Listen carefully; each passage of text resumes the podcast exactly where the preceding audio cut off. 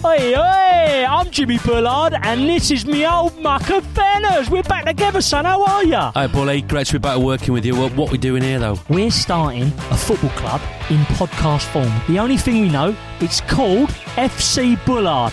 After that, it's all up for grabs. So, we haven't got any players, we haven't got kits, we haven't got a club badge, we haven't got a stadium. Correct. FC Bullard. Welcome to the club. This is a crowd podcast. This episode is sponsored by Professor Chris Getty. To be more like Chris, go to patreon.com forward slash Joe Marler Show and grow the show today. It's the Joe Show, you're sitting on the front row, always helping you grow all the things that you know. So vote with your feet, tell the people you meet, and if you want a treat, reach for a bag of meat. Hello and welcome to our show. I'm Joe Marler and this is Tom Fordyce. Hello, Tom. Nice to see you, Joe. You're wearing a short sleeve t shirt today, which shows off your magnificent physique and also your sleeve of tattoos, Yeah. which is going to lead me to a terrible segue because pirates were famous for their tattoos, Joe. And do you know who we've got on the show today? We've got a pirate. We've got a man who actually doesn't like pirates because he was held hostage by pirates, Joe. Tom Hanks. It's, do you like that film, by the way? It's not Tom Hanks, but ah, I am the captain now. I am your captain now. Oh, you did it better. So we're getting a real life version of that on. Yeah, Fucking hell. This could get, you know, pretty deep. I think it will do. Oh, I'm excited then. But in like in a in a non belittling way, I'm excited to hear this story. It could be very captivating. See what I've done there? Captive. You look so pleased with yourself. captive. He was held to captive by a captive. No, go on. Let's get him on. Okay. Our guest today has been held hostage by Somali pirates. His name is Colin Freeman. Welcome. We just to clarify, we we are just normal people. We haven't coached you into a secret Somali hostage situation again. And I'm looking at you now. I'm pretty sure you could handle us anyway. Don't know about that. We are stuck in a sort of dank basement, though. Yeah. Oh, well, God. not dank. Yeah, we're He's immediately like, oh God, I've It's a bit you." hostagey, isn't Yeah. it? small, dark room. Yes, I'm used to spending lots of time in small, dark uh, chambers with uh, men I've not met before. But, um, Right. So this this as an opening statement, you were kidnapped by Somali pirates. How the fuck did that happen? yeah, I was a reporter for the Sunday Telegraph, chief foreign correspondent indeed, and my job was travelling around the world, um, you know, covering stories as they broke, etc., etc. And in about 2008, the Somali piracy crisis started, um, where Somali pirates were going out attacking shipping. And I think later, later that year, they hijacked a big oil tanker worth about $100 million, which was their equivalent of hijacking a sort of Spanish galleon full of gold, would have been in the old days. So the officer said, Can you go to Somalia and find out a bit how, about how these pirates operate and what the local people think of them, so on and so forth. So off we went. And uh, Did you did you bite his hand off? Like when he said, "Yeah, of course, I'd love to go to Somalia." Uh, so, I mean, it was part of the job was going to sort of you know. Dan- either dangerous places or you know kind of um, frontier kind of places if you see what I mean um, I used to enjoy doing it and I'd been there once before um, although not to the pirate area the pirate area is in the north of Somalia and the fact that I'd been there once made me the office expert on Somalia I don't think anybody else had, had been there Go, so- yeah, Somalia. You get Colin go down there, yeah. Yeah, Cole's been there before, hasn't he? Yeah, get him down there. Yeah. So uh, the idea was we would go to this town called Bosaso, which is a town on the northern Somali coast, where you won't see Long John Silver wandering down the road um, with his parrot on his shoulder, but you're you're close to the ci- you're on the pirate coast, and there are pirate camps up and down the the coastline on this very long, empty, remote coastline where there's you know not much law and order. And uh, you in Bosaso itself, which is quite a poor rundown port town, um, you see evidence a bit of pirate money. You sort of get a sense that things are going on. And so what you do is you to stop yourself getting kidnapped, you hire bodyguards, usually through your local translator or fixer. As you The- do, yeah. These are not SAS bodyguards. Uh, these are not sort of highly trained men. Um, they are kind of usually your fixers' clansmen or your fixers' cousins or your fixers' cousins' friends or your fixers' friends' cousins. Seven or eight guys, all with Kalashnikovs. Um, you pay them about 20 bucks a day each, and you have to hope that they will, you know, be enough to kind of keep other people at bay. It's a bit like the scarecrow principle, basically. If you've got enough armed men hanging about, most people will think twice about doing anything. Or another way of putting it is it's a bit like when you used to go to football games in the old days, you get the kids sort of saying, mind your car for you, mister. Um, you can either say, yep, here you go and pay the money, or you can say, no, no, I'll be fine on my own, thank you, I don't need that sort of protection. Then you'll come back and find your car scratched. And so if you don't pay somebody to look after you, there's a chance that um, somebody might, you know, you might find yourself getting kidnapped after all. So your bodyguards, Colin, you're trusting them, but not totally trusting them, which, as it turns out, is the right approach. Yes, uh, we were there for about seven days. Didn't meet any pirates at that point. Uh, driving to the airport, so we're in one pickup truck. The bodyguards in another one, driving behind us. Then all of a sudden, the as we're driving through a kind of town square somewhere on the outskirts of Bosaso, their pickup truck shoots ahead of us, blocks our path. Two of the bodyguards jump out. I remember seeing one of them grabbing his gun, big snarl on his face and they're arguing. They start shouting at our driver. Um, this is me and my fellow hostage, a guy called Jose, who you might hear about more later, a photographer from Spain. They start shouting at the uh, driver in Somali. I'm thinking maybe they're just having an argument about which way to go or you Traffic, know, that's why he's Yeah. got his gun. Yeah, and just making the point rather emphatically. Then they opened the doors of the car and they ordered us ordered us out, and I could tell they were being a bit aggressive, feet hit the floor, still wondering a bit about what's going on. And then when they opened the boot of the car, my fellow hostage said, "Ah, shit," and I suddenly realised, mm, yeah, we are getting kidnapped. Uh, this must have been planned all along. And that was the moment that it all started, really. Now, this may seem like a strange question, but bear in mind you've just described your line of work. It was your job to go out and discover these sort of stories in these places. At that moment, was there a small part of you that was actually, cool, this will make a good story? or was Uh, it just completely overwhelmed with, oh, fucking hell, I'm not making it out of this one? A bit of both, actually. Yeah, uh, maybe not at that moment. At that initial moment, you're just like, "Oh no, No, you know." no, no, no, uh, Running's not an option. All that thought of like, you know, all this fun, glamorous going around the world, you know, going to Iraq or Afghanistan or going to war zones and stuff, and then coming back and telling, writing the stories in the paper, and also the the pub stories and everything else of you know, we did this, did that, you know, all sounds fun, and then you suddenly think, oh no, I've I've bitten off a little bit more than I can chew and quite apart from the fears for your own safety at that point and what is going to happen, you suddenly think, "Oh right, shit! I've now dragged everybody else into it because this is going to mean my parents are going to be worried sick, my girlfriend is going to be worried sick, everybody who knows me is going to be worried sick, and some at the office, my employers are going to be worried sick, you know, and I've now dragged them into this as well. So you actually think like you, you selfish tit, all those years.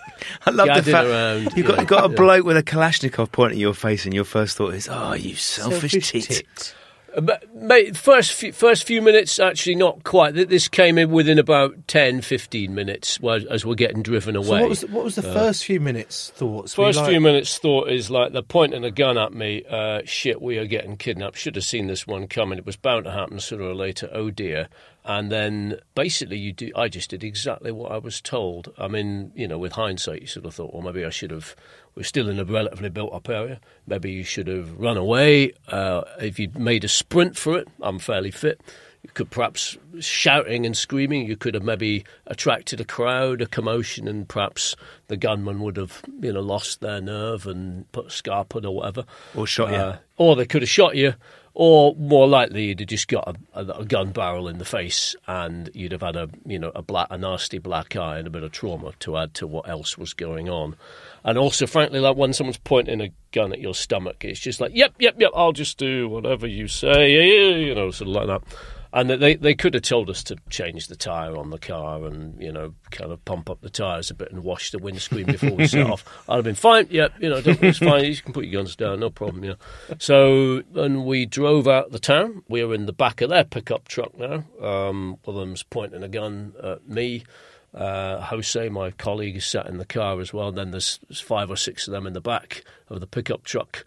Pickup truck picks up speed. You can tell they've either done this before or they know what they're doing because as we drove out of town, you go on into this sort of desert area. It's full of big sand dunes, you know, almost like a you know kind of beachside, and the car is zooming over these sand dunes, you know, like a the guy's like a rally driver doing 40, 50 miles an hour. If it had been me, we'd have crashed, you know. But he clearly knew what he was doing. Like a Marginally proper- fun? Uh, not Not really coming to mind at that, that point. maybe on another day if we'd done Yeah. it pre, you know, Yeah. like yeah, uh, pre-kidnap would have been quite fun. But um, Pre-kidnap things were a lot more fun. yeah, and you can sense that we're getting away further out of town, and like they're kind of like, yeah, we've pulled it off, like a bunch of bank robbers, kind of yeah, all this, and we're sort of sitting in the back, mm, shit. And that's the kind of point at which you start getting a bit introspective and thinking, actually, this is not, you know, I'm just balls this up for myself. This is serious stuff for everybody back home. And the guilt starts kicking in and um, you actually think like if this goes on for any length of time, if I'm stuck for you know days, months, weeks, whatever, then this is you know my parents were in their sixties at the time. This is the kind of thing that you know this is what stress really is. This is where stress can have a serious physical effect. I could get home and get told sorry. Mum, mum had a heart attack while you were out there, and there'd be no doubt why that was, you know, why that happened. So, yeah, it was, it was not pleasant, shall we say? Yeah. The gang leader is called Musa. Is that right? What was he like? How did you? I almost said, how did you get to know him? Which makes it sound like you're sitting down and having a nice chat with social niceties uh, rather than having a Kalashnikov put in your face. But did you get to know him? Not really, no. Um, they were all, none of them spoke English, apart from a few words, very few words. They spoke a bit of Arabic, which is a language that is used in that part of the world a bit. I speak a little bit, just kind of, you know, conversation, not even conversational, taxi Arabic and stuff like that. So we had very little proper conversation with them at all, which was a shame in a way, because it would have helped pass the time and it would have been interesting to have known a bit more about them. But um, he was Musa was the the leader of the gang. He didn't say he was a man of few words, even by these standards. Uh, he didn't say much. Big fella, uh, looked like he could handle himself, but. They, he generally, you know, he never threatened us. He never mistreated us, and he ran a pretty tight ship. He had an, a sort of sidekick who was the other guy in command, a guy called Yusuf, who again was reasonably friendly. I used to give him lessons in English to start off with when I was trying to make pals with him. Did you teach him swear words? Uh, no, we were tempted to sort of uh, teach him, like, you know, hello. The way of saying hello in English was kind of, you know, I am a stupid Somali kidnapper. uh, yeah. But we, we didn't for some reason, just in case he did speak English and had realised. Imagine you sat there going, you, this- "This is how you say it here. I'm a twat." That means that means you're you're a great chief, you're a great king, and all this lot. And you just, and then turn around and goes, "You fucking idiot! I've been speaking English the whole time." but at least you had the last official laugh, if that was the case, before not being able to laugh anymore. Yeah. Uh, it's possible that they, they would have had somebody who spoke English and who might well have kept himself very, very quiet purely so that they could listen into what we were saying. I mean, I, I, I would have considered doing that if I'd been them, um, you know. So what, you- what was your relationship like with with them? Because you, I just, I immediately picture you've been kidnapped, you're going to be locked up, you get bare minimum food because I'm guessing I'd, I'd want to keep you alive for a ransom or whatever. Bare minimum food, but then you've just said you sat there and gave them English lessons. Yeah, so they were they were pretty businesslike, um, they and very professional. So uh, about the first time we realised they were going to keep us alive was like after this drive through the desert. The car sort of drove up into a mountain range, very remote area, looked a bit like Arizona or you know, Utah National Park, lots of kind of windswept mountains and stuff like that. And we got to the point where we could go no further. We started walking up this hill at gunpoint, and then they stopped us in a clearing. And I thought at that point, maybe they're going to kill, just kill us here. And then one of them pulled out a, a rucksack, delved into the rucksack, and pulled out Mars bars and um, bottles of water, and It's your shoved sort them of kidnapping, Joe. in uh, shoved them out says eat eat you know it's like being on a boy scout march you know time for break um, and at that point we realized they were clearly going to keep us alive and then they they sort of marched us more or less non-stop for the next two days like a kind of army yomp or whatever you call it um, and got to this cave and then uh, that was the first of several caves that we spent time in some were proper caves some were just overhangs but um, most of the time, they just sort of left us, you know, to our own devices. We had a campfire. Uh, they would make tea. We ate goat meat and rice um, three times a day. Sometimes with spaghetti, sometimes with rice. Got a bit monotonous, but the food was okay, I suppose you could say. They never generally harmed us, really. It was in a rather beautiful place. The sort of thing, if you were a backpacker, you would have paid, you know.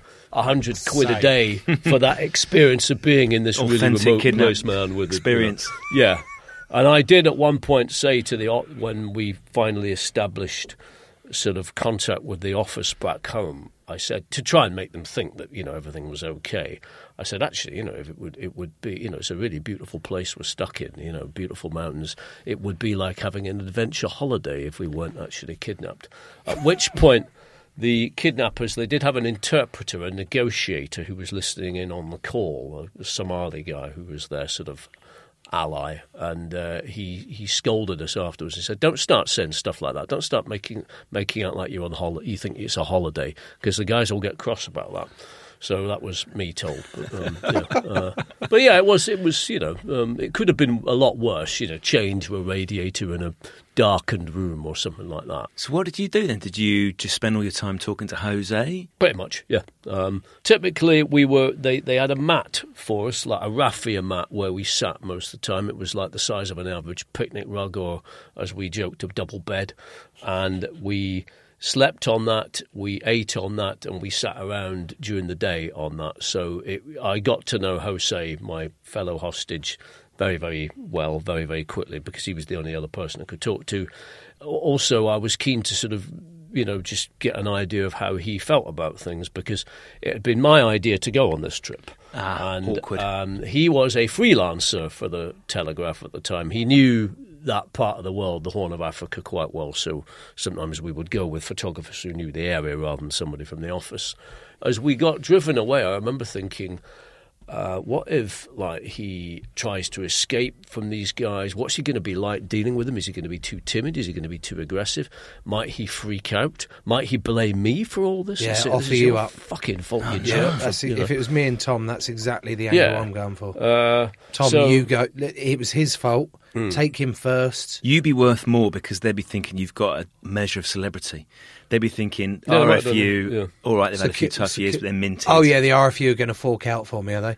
How much Do you do you think the RFU would pay me and the you? RFU's relationship over the years? Yeah, that's going to go down really, really. if they'd well. seen you, yeah, if they found out that you were a kind of prominent, you know, sporting hero, um, then yes, you, you would your your stock would have been raised considerably. There's a possibility they would have done a kind of no offence, but they might have done a, done a deal. You you would have been sort of thrown in yeah, free, assuming the RF, assuming the RFU were willing to pay for the two of you. If they were The like, RFU decent, don't want to pay for me. decent negotiators, they don't want to pay have, for me, mate. They don't fucking pay for you. they would have said, "We want the, the two of you." I'm the bog off part of sort this, am I? you know, yeah. Well, eventually they did. These guys did demand money for both of us, and um, they sort of did it individually. They said, "For you, three million dollars." And that was me. I thought well, that's quite a lot, actually. And then- Decent, Oh, yeah, I'd fair. and then fair. they said, and for you, they turned to Jose with a slightly different tone of voice. I thought they were going to say like, you know, five hundred thousand or something, and they said three million as well. So they, at oh, least they were.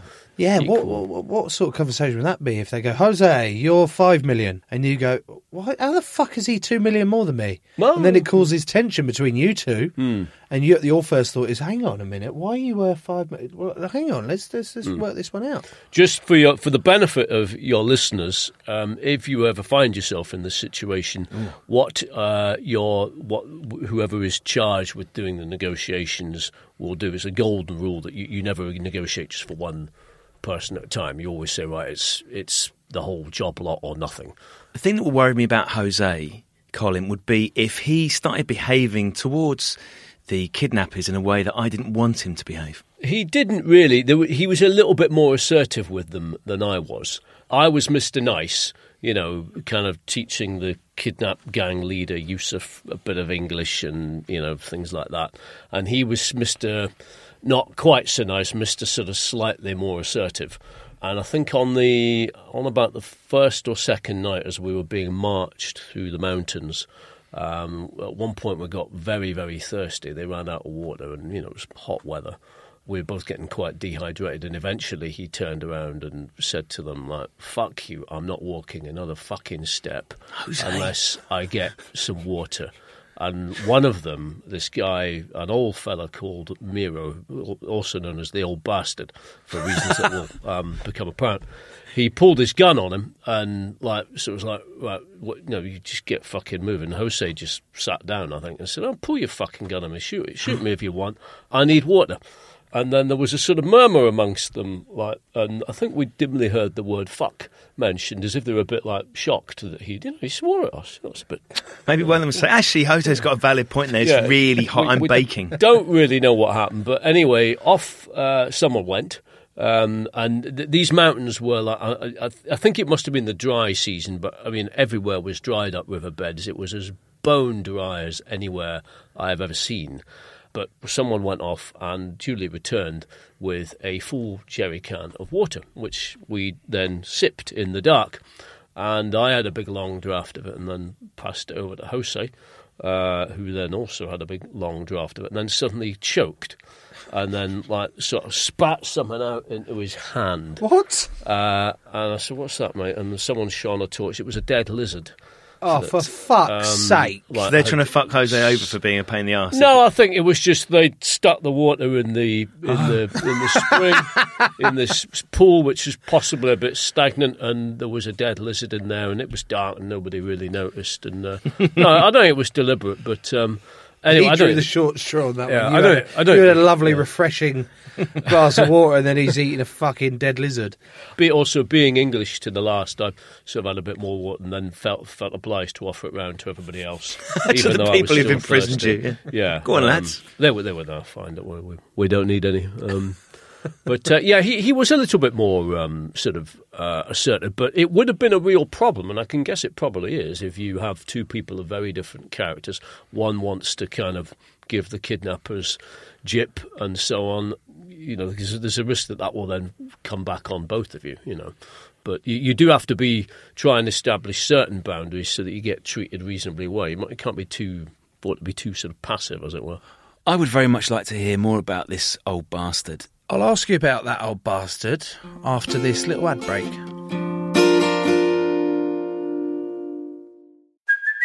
Hey, it's Kaley Cuoco for Priceline. Ready to go to your happy place for a happy price? Well, why didn't you say so? Just download the Priceline app right now and save up to 60% on hotels. So, whether it's Cousin Kevin's Kazoo concert in Kansas City, go Kevin, or Becky's Bachelorette Bash in Bermuda, you never have to miss a trip ever again. So, download the Priceline app today. Your savings are waiting. To your happy place for a happy price. Go to your happy price, Priceline.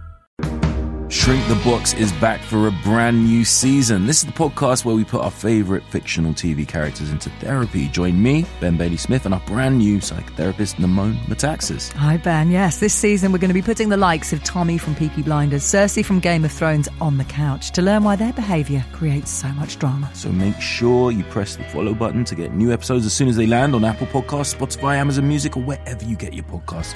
Shrink the Box is a Sony Music Entertainment original podcast.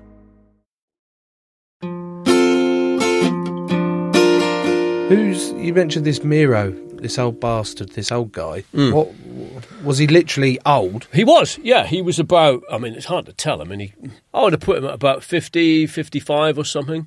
Um, he looked like a grandpa. Yeah, he was bald. Um, I think his job was basically to try and make it clear, you know, sort of act as an enforcer every now and again. And from fairly early on, they made contact with our office, the Telegraph in London, and they were they were demanding money. I'm not sure they were getting anywhere with that. Um, the office made it f- fairly clear: no, we're not paying ransoms for journalists, etc., etc.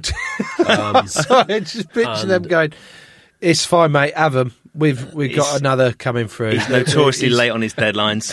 Um, and so, uh, about a fortnight in, what had previously been a fairly cordial atmosphere with the games of chess and everything else slightly began to change. And they're like, you know, your office isn't doing what it should do. And at this point, this guy, um, the old bastard Miro, his attitude began to change. And he used to just spend his entire time eyeballing me from the far side of the cave. Every time I looked up, he'd be sat in a different spot, you know, no matter where, where he was, but he'd always be like, you know, sometimes from afar off, sometimes kind of quite close, just doing a bit of psychological, you know, intimidation. And then uh, we had a phone call back to the office, one of these proof of life phone calls that we would make every five days, um, which was in the kidnappers' interest. This is their way of proving, you know, we were in there, you know, that they had us. Um, and also proved to the office that we were still alive. And so we would chat to somebody at the other end of the phone for five minutes or something, just saying, yeah, hi, yeah, we're still here. Anyway, on one of these calls, about a fortnight in, um, they would make them from the top of a mountain where they get a decent mobile phone reception. And um, just before I was handed the phone, um, the old bastard, he started um, cocking his rifle, his Kalashnikov, in a very sort of theatrical fashion, you know, sort of drawing the bolt back like this. And like as if he's very much ready for when I get on the phone, he's going to do something nasty.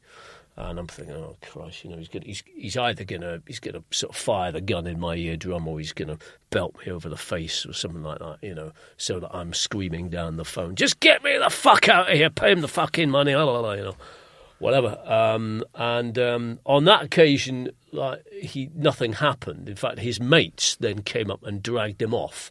Um, while he was stood in front of me, I Come on, you old bastard, there. leave him alone. He's Yeah, phoning home. uh, and then they sort of dragged him down the down the hillside out of sight. And uh, so I had a brief conversation with the officer. Said, uh, you know, I I knew that they had one of the their translator was the pirate translator um, was listening in, so I was a bit careful about what I said. But I, said, I think things are getting a bit heated here. You know, they're sort of um, threatening me a little bit and so on. Um, and then we got back to the cave, and then this guy, the old bastard, was that by then was sitting happily round the campfire, joking with the other two. So we couldn't quite work out what was going on, whether they they genuinely worried that he was getting carried away, or whether the whole idea was to have a bit of theatre to us. So like it's like, look, you know, we dragged him off this time, but seriously, people around here are getting a bit annoyed at your office. So look, you know, just try and get things resolved before folk get carried away, and you know, we can't be responsible for them. It was a bit, it was all a bit confusing, but it was bloody frightening.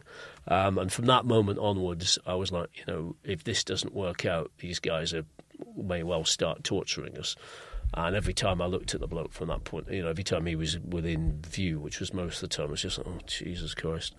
Um, I mean, they, they don't, you know, they, they don't need to torture you to put the fear of God in you. Basically, that was the kind of, you know, the atmosphere that prevailed for the last sort of few weeks of the of the whole thing. So that was with your office. Those conversations have been happening. So the office is aware of what's happened Yeah. to you. You've been kidnapped. They're asking for a ransom. What about your family? What about your friends and family? Never family? spoke to him. Yeah. So did the office tell them? Yeah. And then what? They would relay it back, yeah, yeah. Um, Fucking that is, hell. That is a uh, standard procedure in these cases. Is that what they tend to do is with, with profession, they they bring in professional hostage negotiators, and one of the things is that there's only one line of communication. With, that's them and the kidnappers and you. The calls are pretty businesslike. You get occasional messages from family saying, you know, hope you're okay, we're thinking of you. You can pass one back, just something brief. But the idea is that if they that they, they generally keep families uh, in the dark largely as to what is going on. It's very much a limited information flow. For example, my family didn't find out anything at the time about the, the threats that we were getting. And the idea of that is really just that it keeps the, the, the job of negotiation simple and it also avoids any potentially very stressful situations for the family if they're ringing you and you know they hear that you're in very difficult emotional circumstances. And it, you know families find it hard being in the dark but in this situation it's probably sometimes better to be in the dark than actually be you know actively involved in it because if if they knew what was going on some of the time, it would have just done their head in even more. You know, so it's it's not much of a choice either way. But There's part of me that when I watch films and stuff like that, and in these situations, I'll be like, if Moose is pointing a Kalashnikov at me, I'd go, yeah, fucking, I'm just going to take, I'm going to Flip it. flip it, hmm. Like uh, Jackie Chan in Rush Hour. You know when mm-hmm. he does that gun move mm. where you point the gun, and, goes, and it's back at him. I'll be like, well, I'll just obviously you fucking. Why is he not grabbing the gun? Why didn't you grab the gun? Obviously, you grab it and then be like, yeah, who's in charge now, motherfuckers? Like that's what I think when I watch situations like that. Yeah. That's what I do. Mm. Now I've actually met someone who's been in that situation. You've described that situation to me. I go, there's no fucking way I'm doing any of that. I'm just going to go, yes, sir, no, sir, three bags full, sir. You want me to polish your shoes? You want me to wipe your own ass? Like, what? I'll do anything for do anything for you because I'd be scared shitless. What about you? I find myself wondering, Colin, how you pass the time. That's why I asked about what the conversations you had with Jose. Of all the emotions you think you'd have when you were kidnapped, you wouldn't think about boredom. You'd think about abject terror. But were you bored at times? Yes, I mean, as I say, the really, really bored. The, the first few days, like Jose and I sort of spent bonding. Really, it was like a classic, classic sort of buddy bonding movie sort of thing, where you you chat a bit and you know you sort of say, right, look, we're in a bit of a weird situation. How did you get into journalism? How did you do this? How did you do that? And I we we had a sort of bonding moment. I think we were talking about people we we various colleagues in foreign news journalism that we knew and stuff. And the real breakthrough actually came across when we, we were talking about some other photographer who we both realised was a right pompous twat.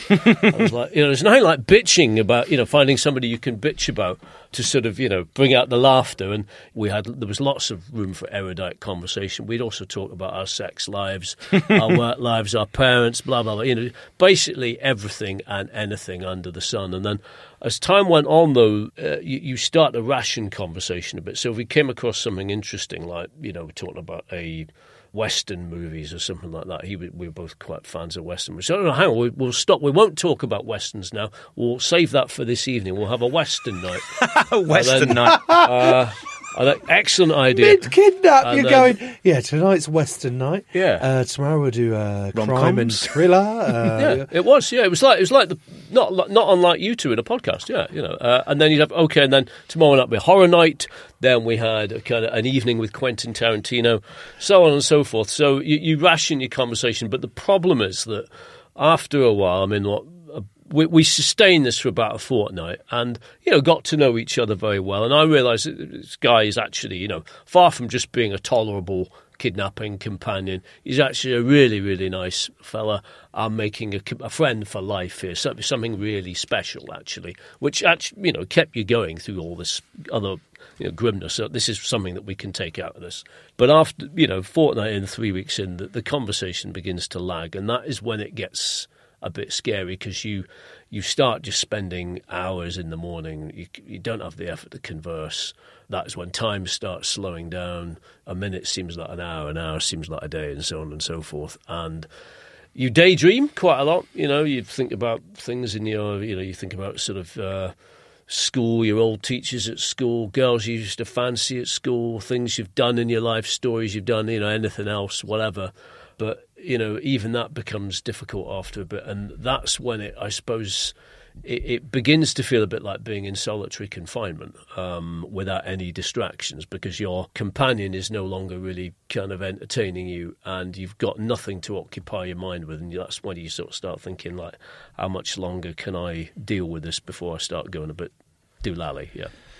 I found myself wondering, Colin, if you could play. This is a ridiculous question. If you could play any games, you might be like, right, let's see who can hit that rock with these stones. Yeah, we did about that. Um, so we had a, to start off with about day three, we made a chess set out of bits of cigarette foil and pebbles. Didn't look, look like a proper chess set, but So you wrap like- the, the stones in the cigarette you papers. take a little tiny pebble, and you wrap some cigarette foil around it. One like pawns are like a spot, a little kind of wispy Yeah, spire, nice. and then you you kind of make a hook a hook out of the bit of cigarette end foil for the some other piece. Bishop and or I'm really disappointed actually. Andy Dufresne in fucking Shawshank, he Yeah. managed to make. You must have had loads of rocks available to you. Did you not have a rock hammer No. to carve it. To yeah, be able I to did think about it. him actually, Yeah, the guy yeah. from Shawshank. Yeah. Yeah. Uh, um, so we made a chess set, but I mean, I, and I think that there was a bit of sort of Birdman of Alcatraz triumphing in Mm. adversity sort of thing. But after a few games of chess, uh, it got I started getting bored. with it. We did used to do it just to sort of bit of mental. He was better, you or exercise? Jose? Well, that was the other thing. He was better. Than me. uh, I think he quite enjoyed it, but um, Of course he did. Yeah. After a bit, You- you in know. fact, imagine what he was saying about you. He was like, Yeah. "Fucking hell, he stopped playing chess with me. Just I'm gonna have to let him win a couple now." yeah. I can see him like chalking up on the inside of the, the cave wall with like a tally chart how many wins he'd got. Um, after bit, so I then we we then did a whole load of kind of um, letters on bits of cigarette foil, and I thought well, we'll do countdown instead. so I thought that will work really well. Um, Get one but- of the get one of the captors to do the theme music. well, yeah, no, I, d- I did do the theme music. I just said that you get 30 seconds. I think well, I gave us a minute 'cause- just to make it a bit longer. A bit five oh, minutes, but let's treat ourselves. triple let's it. have an extra minute or so. And he was like, you know, I'm going to put on his accent. He was like, oh, what the fuck is this? You play this as a, t- a game on TV in uh, in in, uh, in Britain. What the fuck? You know, it's boring, man. Who the fuck watches this? And you're going bum bum bum bum bum Yep, bum it's- bum bum bum bum. Uh, all that, yeah. Um, uh, so yeah, countdown only like it, it took a long time to get the, the letters done. Your, ca- then- your captors must Yeah. they, they must have turned around and go, no wonder no one wants to fucking pay for him to have them No, back. yeah. These are Uh, losing their nut. And then I think we got about two games out of it, um, and that, that was it. Yeah, unfortunately, the countdown was not a success. Um, what else did we? do? We had a press ups competition Ooh. with with the kidnappers, where I beat From the old. Bowden. I beat the old bastard. Um, No, what? Now this explains why he was in a fucking been- strop. Yeah, Uh, and then a thing where we was sort of crazy golf where we, we got sticks and whacked a, a lime like a, like a lem, lime as in a lemon, but not a lemon. If you see what I mean. Uh, So for a some reason, lime. had some limes. I don't know where they came from. Uh, Hey, and, uh, the description of that lime was fantastic. so you've just said, so yeah, we had like a lime, you know, like a lemon, but like a lime. So you mean a lime? Yeah, well, it's just well, otherwise you would have wanted to know where did the limes come from. Yeah, fair. And the truth is, I can't remember, uh, but because it was basically goat meat, rice, and limes. Yeah, um, so yeah, we'd kind of hit hit the limes around the kind of cave. It wasn't wasn't really didn't really work very well. No What windmills. po- no, No. windmills. What was to the go par? through. Eh? What was par? Uh, I don't know. It wasn't wasn't very easy. I think it was whatever you chose to make it. Yeah. um, and then um, I think games wise, that was um, that was about it really. Yeah, it Sing was songs? dull. Sing songs, no. no. They wouldn't allow it, or No, um, and then the other thing was talking about football with the kidnappers, Mm. which was the only thing that they had any kind of our only lingua franca. United supporters. I was going to say all Man Well, United. No, Arsenal. Um, Arsenal? So um, on about the fourth day, our first proper conversation with one of the kidnappers, a guy called Fires, was a young kid, about 18, 19. And he came up to uh, us and he said, You, from where are you? And I went, Ah, Britain, Britain, good. Uh, you know, Manchester United, David Beckham, uh, Thierry Henry. Uh, and I said, oh, blimey, this guy knows football. So um, I thought, right, well, we'll try and build up a rapport here, you know. So uh, I will try and show my knowledge of football. Unfortunately, I know sod all about football, more of a snooker person. So I went, um, Fucking hell. Have you heard of uh, Ronnie, o- Ronnie O'Sullivan? Ken Doherty. or Ter- Terry Griffiths, my Steve, age. Steve Davis. um, he's a DJ now, I think. He is, You yeah. know? Um, so I, I, I- I said to him, ah, Thierry Henry, Thierry Henry, Arsenal. Uh, and his face sort of clouded over. What have I said, you know? Uh, he said, ah, no, Thierry Henry, Barcelona. And my colleague, Jose, said, yeah, he's right. Thierry Henry transferred to Barcelona last year. So suddenly you're sort of in this situation where you've got a kidnapper in the mountains of Somalia correcting you on your knowledge The of the Premier market. League transfer market. Yeah. And there's no nice way to say this. Then you would go off and have to wipe your ass on a stone. Yes. Well, not a stone, as it happened. We like there was, as you would have imagined in these. How have you got? How have you segued from that to that? Fuck's sake, Tom.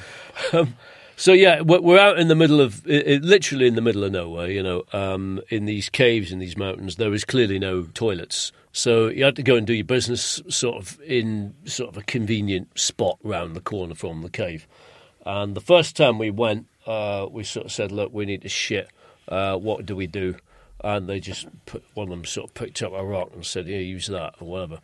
Um, I was like, "I'm not using a rock," and uh, so we said, "Have you got any tissue?" And they, they it turned out they had.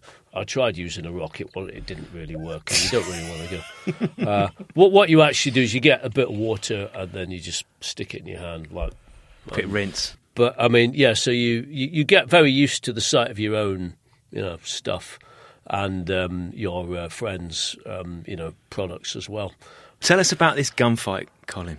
Not long. I think it was about the day after the old bastard had kind of given the threats down the phone. The next day, um, a couple of other fellas, other sort of uh, Somali guys, came to the cave. And we used to get people dropping in every now and again, you know, and they'd come in and they'd have a quick gawk at us, you know, like the sort of animals in the zoo, and then they'd, they'd head off. And we never really knew who any of these people were. Our guess was that they were probably local clansmen or herders or something like that who owned or whose territory we were on, and whom the kidnappers were perhaps paying a certain amount of um, money to, you know, to Rent a the cave. yeah, sort of thing, you know, and to turn a blind eye. But we never really knew. Anyway, uh, and sometimes the atmosphere would be friendly and tea would be poured. Um, you know, so oh, I come in, yeah, uh, whatever. Other times, on this occasion, it was notable there was no tea poured, yeah, and everybody was like, oh, okay, right. And there was this sort of there was a bit of a kind of um, conversation between these two guys and uh, and our our fellas. You know, it was about a dozen of our guys there. Then suddenly we heard the voices getting raised, and then there was a bit of pushing and shoving. And then somebody, I can't remember whether it was our lot or the other lot, pulled a pistol, fired it into the roof of the cave. Uh, caves are not good places to fire guns into because of the, the ricochet risk.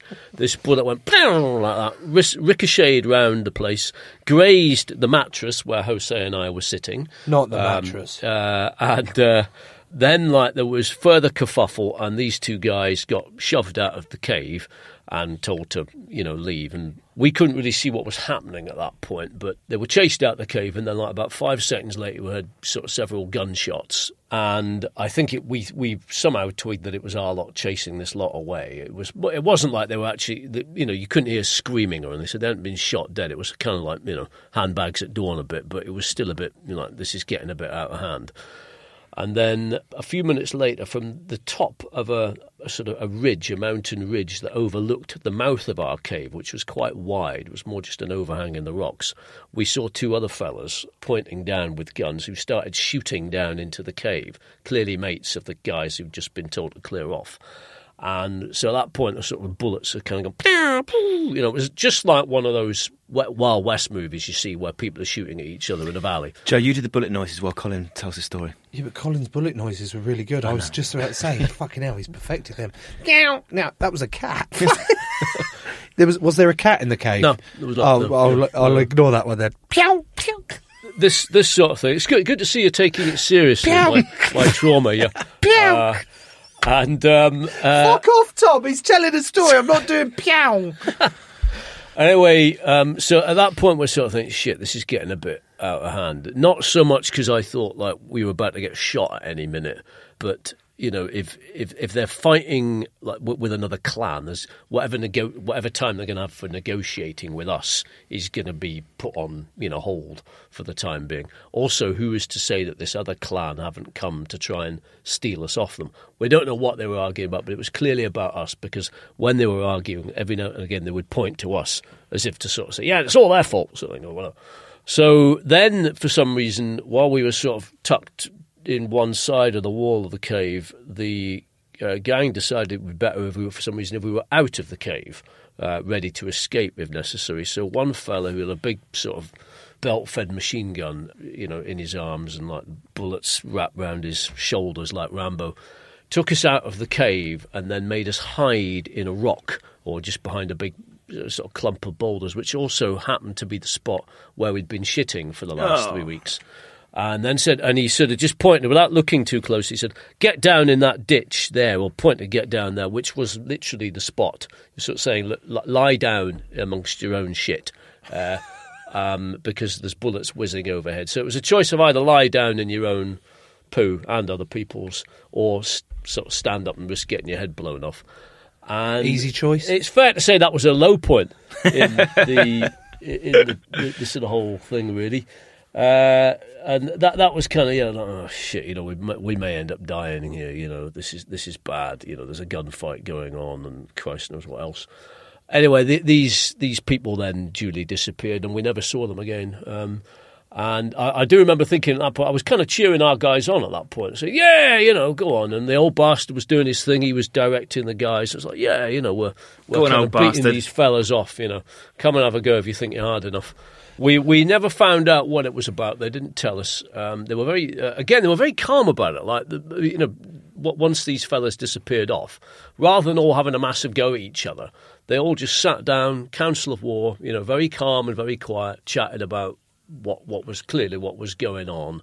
But there was no sort of you know "Eh, it was all your fault or you know why didn't you do this or that. You know, no panic, absolutely nothing um, which is quite impressive. I mean, you know, if you'd been guarded by a bunch of you know professional bodyguards in this country, uh, and and something like that that happened, you'd have expected heated voices, not a raised voice in the room or in the cave, rather. yeah. Quick ad break here, partly to thank our official sponsors on Patreon, who include our only Dutch listener, Hitch Melch Alloway, Cool Carl Lewis, Loose Lips, Sink Ships, Sarah Jane Phipps, The Mighty Oak, James Oakes, All Killer No Filler, it's Ian Miller, not Jeff, but Josh Buckley. Do you want to build a snowman? It's Elsa Brown. Abby to be here, it's Abby Kyle. Tim, The Mess, Eaton, and Dangerous Dave Dodd. To be more like all of them, go to patreon.com forward slash Joe Marler Show, become an official sponsor, and grow the show today.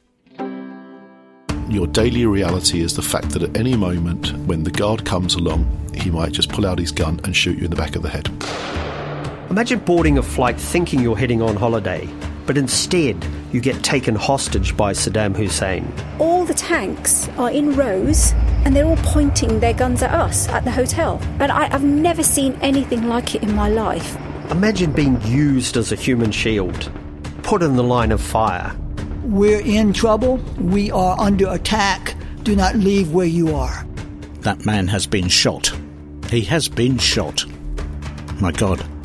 Listen to the secret history of Flight 149 to hear the shocking story behind one of the biggest cover ups in modern history. We know the truth. We know what actually happened. I was there. Subscribe now. We've made a lot of jokes and made light of a pretty serious situation because I guess it's an easy way to, to deal with it. You've already spoken about the the sort of stuff you did in whilst you were being held captive in order to pass the time and the thing, and you, you think, well, why aren't you just sitting there shitting yourself the whole time and being being scared? Because actually, you've got to keep your mind going somehow. You've got to keep your mate going somehow. So Yeah. you make light of it. There's But plenty of time for shitting yourself anyway. li- li- re- re- literally and and metaphorically, yeah. But we surely there were points where you were genuinely terrified and thought, "I ain't getting out of this. This is the As it for me." dragged on, to a certain extent, you kind of go into survival mode and you don't let yourself dwell on that too much because if you do, then you start unraveling. It's a bit like, um, like you know, surfers. They say that if you're caught in really bad surf and you get dragged under the water by a big wave, you've just got to kind of relax, and eventually you hope that you will float to the surface. If you start to fight and scramble to get to the surface, you'll run out of oxygen very quickly because you'll be using, you know, what oxygen your body has. So you just have to kind of go with the flow a little bit. I don't think there were any moments of utter sort of panic and terror, particularly. Partly, I think, because we knew these guys were after money. They weren't intending to kill us.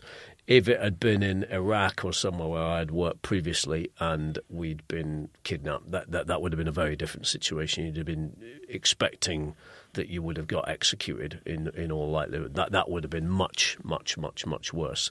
So, you know, in, in terms of the sort of, you know, the, the gravity of these things, it was at the lesser end of, you know, what, what it could be, really. What did you miss most? Booze, uh, decent food, my girlfriend, All right, being at home. that was number I mean, three. Sorry, yeah. that was number When three. you got the home, list. you- was number three on the list. Was that the official list you gave when you, when you Oh, got back? oh. Have, you haven't eaten goat since then, I'm imagining. No, no, no, no. Actually, that, that faux pas with my girlfriend, that's not the worst kidnapping faux pas there has ever been. I remember meeting a. I interviewed a sea captain, a British sea captain who was on a uh, whose ship was hijacked. he had a Russian crewman um, who was asked three proof of life questions at one point. It was, the first one was, "What was the address of the house where you first lived with your wife?" Uh, the second one was where did you go on your first, you know, on your wedding anniversary? And the third one was what is the name of your wife's best friend? He could not answer any of those three questions. You're in the clear. There's always someone worse. yes, exactly. Yeah, yeah. So when did you first think that you might be rescued or you might escape? Well, so we had these um, occasional phone calls home, and then um, you know sometimes it was like, "Sorry, we're you know we're not getting very far," and they wouldn't really tell you what they were doing. They just and then latterly there was like, "Yeah, there's reasons to be optimistic that you might not have to be there much longer," which about three weeks in or so. Then at the right at the end, we had a hold up. They said there was a deal had been reached to get us released, and then it wasn't. And the kidnappers suddenly said, "No, we've had an argument in our gang, and we will hold you for another year if we have to," which was a bit of a down point. Um, we had no idea why this was, and we had my my hostage negotiator, the guy from London, was like on the phone, kind of going, "What the fuck is this?" You know, he's like, right. If he's getting wound up, this clearly Shit. things are not clearly not going well. The the very next day, though, suddenly everyone was like, "No, it's all right, it's fine, it's all back on." Kidnappers all grinning, etc., etc. So that that was the. It, it really is one of these things you expect a lot of false starts. So it it wasn't until the moment where we you could sort of see there was a change in the mood music that we were finally sort of told, right, you were you were going to go home tomorrow, and there's a plan to get you released. Yeah, and then you suddenly think, right, you know, my God, my you know. I may have a life still yet to lead. Yeah, there is sort of life, a second chance. It's like being reborn almost. What did the actual like handover pro? How did that actually look? So it's, it's always a bit of a fraught moment with any, I think, any kidnapping really, because the, it's the moment where the kidnappers have to show themselves, and therefore it's the moment where they might get, you know, trapped by the police or whatever. So they tend to be very jumpy. Um, they're also worried about getting ripped off, about handing you over, and then not getting whatever it is that they were wanting back in return. So it's a bit like being a, you know, in a major league drug deal and you are the drugs, as it were. You know, there's every chance that someone can go wrong. Lots of people with itchy, you know, sort of very trigger happy, very jumpy. Um, so on on that day, uh, I think at dawn, we were sort of shuffled off. We were told to leave the cave, and we drove to some spot or walked to some spot where we then had a rendezvous with some other guys. Um, our guys fired their Kalashnikov three times, and then heard a somebody else doing the same thing on the other side of a valley, and we're like, "Oh, what's going on here?" They said, "No, I don't worry, it's a signal." Then all of a sudden, like about fifty of their mates turned up. So there's a gang of about 50, 60 guys, rocket propelled grenades, um, trucks mounted with machine guns, all that sort of thing. Small army, basically. They then drove us up to the top of a mountain pass where down at the bottom there was a group of clan elders or who from another clan who were going to kind of act as intermediaries to pick us up. I don't know why they, you know, what what the dynamics of that were, but um, they said walk down to those guys down there, um, down that mountain pass, and they will take you back to Bosaso, the town where we were first nabbed. So off we went, and they said, "Put your hands up like that. Don't do anything stupid." And we're walking right behind you. So you're sort of walking down this pass. You've got all these armed guys on one side. God knows who, like waiting down at the bottom. You're thinking like some policeman is going to, you know, fire a sniper shot at any minute at one of the kidnappers. It's all going to end up in a bloodbath. Um, luckily, it didn't. They got us down at the bottom and they handed us over. And then this old fella, a sort of clan elder of some sort, in a suit, wearing a suit um, and trainers, uh, said, oh, right, "You're welcome. You're free to go. Um, come with us." And uh, I think I sort of said, oh, "Have you got a fag?" Um, uh, and he, luckily he did. Um, and then uh, and then that was it, really. Yeah, uh, we drove off. There, there was a little bit at the end, just where you sort of think, right, um, so this is it. You know, I turned to Musa, the the gang leader. I thought, I wonder, you know, is he going to sort of say anything? Well, I mean, what do you say? Do you sort of say like, well? Thank you for. Thanks for you know, having me. We, we didn't, uh, it's been interesting or something. Cheers, or, mate. Yeah, or See you soon, yeah? yeah, or, or whatever. Keep and, in touch, um, Musa. Yeah, you know, you've been very professional. We're, we're, we're, you know, we're not minus any fingers or ears like those sort of people you read about in the movies or whatever. And uh, he, he just, you know, as I was sort of debating the, the protocols of this sort of unfamiliar situation, uh, he just turned away and walked up the hill, and you know, not so much as a remote, you know, socially awkward, isn't it? Yeah, yeah, yeah. Uh, I think it was embarrassed, maybe. Yeah. Um, uh, and then that was that, and um, we then sort of drove back into town and um, back to Bosaso, and then we sort of picked up by a, um, the Spanish ambassador, no less, who because Jose was Spanish, he flew in on a plane that I think he borrowed from the EU actually, um, from Nairobi, and picked us up in a jet or private jet where you could smoke in the jet. Um, uh, I don't smoke anymore, but I did for the duration of the kidnapping. uh, Understandable. yeah, um, and uh, so you suddenly go to like rock star level. You know. Did you get Um, shit faced on the flight? no, um, uh, I had a tuna sandwich, um, which was amazing after you know six weeks of goat meat and rice. Just basically tuna sandwich with a bit of mayonnaise on it, and it, it tasted like something that Heston Blumenthal had created. It was just this amazing sort of flavour starbursting in your mouth. Tuna Um, sandwich. But, but we did well, we we did get drunk when we got back, but um, the office made me write a story first about what had happened. Yeah, nice three, 300 Yeah. word splash for the front, double page spread inside. Can we turn it around in a couple of hours, please, Colin? That sort of chat. It wasn't quite like that, but it wasn't 800 words for. Was going to be 1500 words for the following day. Uh, then, newspaper. uh, Cheers, or, or no, the day after. They generally said, no, you don't have to file this for the following day because it's already. Um, uh, Oh, it's already right. You've missed the seven first o'clock. deadline, yeah, you've yeah. missed. You've missed first de- first edition. But for the following day, can you do 1500 words? I was like. Yeah, all right, you know. Uh, and then they said also for the weekend we'd like a nice, you know, big long piece. So, oh, Jesus, yeah, all right. Listen, I've, I've got to get on the plane, by the way, um, because we're just, you know, it's about to leave. While it was a bit like, you know, I want to just get fucking pissed for the next week, it was actually quite a good idea because you'd had everybody looking after you and busting their balls for you in the office for six weeks. And then suddenly you could do something in return. And it was very sort of good butter for the cat's paws because during the day, rather than spend sitting around just getting maudlin and so on, I had to actually sort of get my head down. Ho- what's cat for the butt's paws? what is it? Butter for the cat's paws. Do you know what it means? No. Do you not? No. When you if you move a cat from one house to another, Mm. yeah, cats don't like being moved to like you know from one place to another. They get distressed, yeah. So you put butter on the cat's paws. The cat then, when it gets to the new house, it licks, spends all the time licking the butter off its paws. And it gets so preoccupied doing that that it forgets that it's in this new house. And then by the time it's finished licking the butter off its paws, it feels like the, the house is the new normal. I thought you meant because with butter on his paws, he couldn't grip the floor, so you, you could No. Remove it from one property. I thought it's a common saying. What? Hang on, sorry. Your explanation of that saying is brilliant, and I love that saying now. What you've just done of the reason they put butter on the cat's paws is so they could drag it out of the house. So it can't grip. It's got it's got greasy paws. Yes, but why would that apply to my? I mean, I didn't want to be like I wasn't. Why is gonna- he buttering his hands on a plane? It was like they had to drag me out of the It's a valid yeah. point. Yeah. Right Uh, back to the right. Fuck it, dude. dude. Anyway, I think got slightly sidetracked there. Yeah. Um, uh, there's a little bit of catharsis, but as I say, it was more just a good sort of bridging exercise between coming down, coming back, and feeling very elated to be freed, but also a little bit kind of this may all be a little bit weird to be back, and sort of then spending the re- the next few days not really thinking about anything other than getting it all down on paper, and then after that, sort of you know you get the rush of meeting a deadline and you know your stuff in the paper, and then uh, and that was that really. Yeah. It, it doesn't strike me that you have nightmares about it. No, I at didn't have any PTSD at all. Really? No.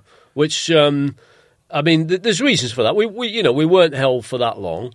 We Five weren't weeks? tortured. I had company, so with the, the sort of the boredom and the isolation didn't get too oppressive. Uh, if you vary any of those things, then you know that that's when you start getting into your PTSD. Uh, I've got um, two, possibly three final questions, if that's okay, Tom. Please, Jay. Because I wasn't, I wasn't able to get any of these in earlier. So That's because of the butter with the cat's paws. that actually is Double. fantastic. Like I've never heard it before. Have you heard of uh, "Hope doth butter no parsnips"? No, have you just made that one up? Maybe, Oh. maybe I have. Maybe. Yeah. Anyway, I don't know what it means anyway, so it's really pointless me saying that. Um, did any of your captors have an eye patch? No. None of them. Nope. Did any of them have a missing leg? Nope. Is your real name Colin Freeman? Yes. Because it just strikes me that, like, someone who's held by pirates Mhm. is then subsequently released and you become a free man. It's just very convenient. No, there has been a lot of comments over the years of the oh Freeman, a good name for being you Yeah. know, yeah, all that. Yes, So that's yes. always been your name. That's always been my name, from yes. from the birth of you to the day that you live now. Yes, and it is much common. It's funny actually. Whenever I go travelling around the world, there's a lot of countries in the world where people passport, you know, the guy at passport control says, "Oh, ah, free man, is that that is your name?" Yes, it's Oh. clearly it, it's a name that clearly in some parts of the world, you know, people sort of it has a certain amount of significance. I, I genuinely thought you were going to say. I go all around the world and people look at my passport and they go, Freeman, oh, you're related to Morgan? No. Oh, so you're not related to him either? No. Um, So that's probably why my questions were left till the end, because had they been put in it all, I'm pretty sure Colin would have stopped speaking to us and left immediately. So Quite thank- rightly so. Thank you for answering my questions at the end there. You're welcome. Yeah. But more importantly, thank you for coming in and talking to us about being kidnapped No, by pirates. thank you very much. Yeah, thank you for uh, showing interest, etc., etc. Colin, you've written two fantastic books. One is called Kidnapped Life as a Somali Pirate Hostage, which is about your story. And you've written another called Between the Devil and the Deep Blue Sea, which is another extraordinary story. Which What is that one about? That is the latest one. It was out earlier this year. So basically, it's about uh, what happens when you get caught by Somali pirates and there is no one to come and bail you out and rescue you. It's a story of three ship crews who, um, all from separate ships, they're all hijacked separately and. Uh, their owners did not have any money to pay the ransoms, and so these poor sailors were stuck in captivity, not for six weeks like me, but for between three and five years. Uh, and also, they were um, uh, quite a few of them were tortured, in some cases very badly. One or two were executed, and about eight of them starved to death and then a um, very brave and public spirited man called John Steed, who used to be a colonel in the British Army, who worked for the UN in counter piracy in Kenya, took it upon himself to rescue them. Um, and the book is sort of really an account of the various obstacles and thrills and spills that um, he had to uh, go through in order to do that. It was not a straightforward case of just passing a tin uh, round a few millionaires and getting them to um, raise money for a ransom. It was uh, a lot more complicated than that. Joe, that sounds fantastic to me. Fucking hell. I don't know if I want to delve into that one.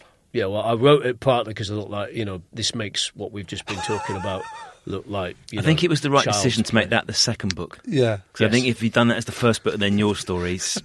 yes, yes. Uh, meanwhile, yeah. Colin, Um, thank you so much, mate. You're welcome. Yeah. Thank you. On Joe Marler's show. What a story. He struck me, Colin, as a man of immense fortitude. Like, the experience he went through might have cracked a lot of people. He almost had a smile on his face while he was telling us those little cheeky stories. To have gone through that and Albert to come on here and tell his story, fair play to him. Had you been held captive for five weeks, what would you have missed most? Food. Just food. Like going to Leon and saying, Gears the chicken satay curry. I'll have one of those Korean burgers. Gears the GFC, which is the gluten free chicken nuggets. Um, I'll have the Korean mayo as well with it. Uh, in fact, chuck in some of those little truffle corn bites. Corn, corn, they're phenomenal. The cheese they put on them is fucking ridiculous. And, uh, oh, no, one of those flapjacks. Yeah, that's what I'd have missed being able to do. So, let me get this straight. You've been freed, you've been flown home, and your whole family is waiting there at Heathrow, and there's cameras, all the it, blah, blah, blah. And Daisy's got her arms out, and the kids got their arms out, and you would run towards them at the last minute, throw in what we now know as the classic Marler sidestep, and go straight to Leon and just order the above. Yeah, because they've not had me for five weeks. They can wait an hour. Do you know what Also, I mean? if you're hungry when you meet them, you're going to be grumpy. don't want to be hangry with no, that's and they know full well they'll they'll allow that space for me. And I'll, I'll be like, yeah, give us a second. Just chill, chill. Need my burger. Would you get them anything off the menu or? Oh, maybe.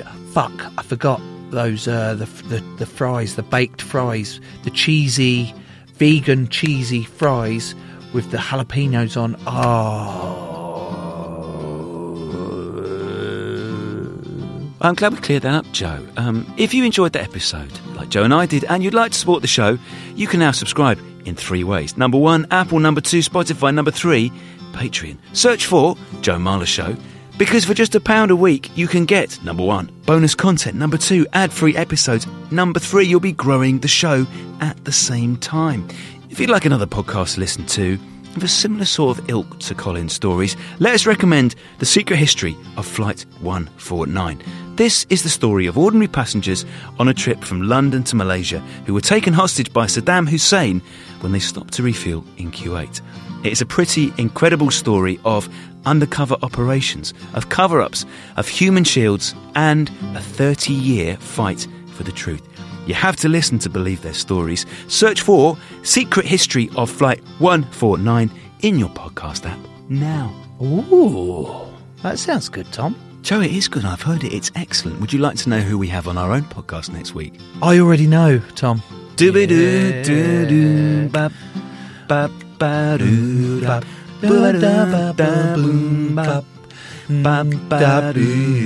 yeah. We got a songwriter. Who didn't write the song? What song did he write? I need a little love like I never needed love before. Gonna make love to ya, baby. Oh dear. Crowd Network, a place where you belong.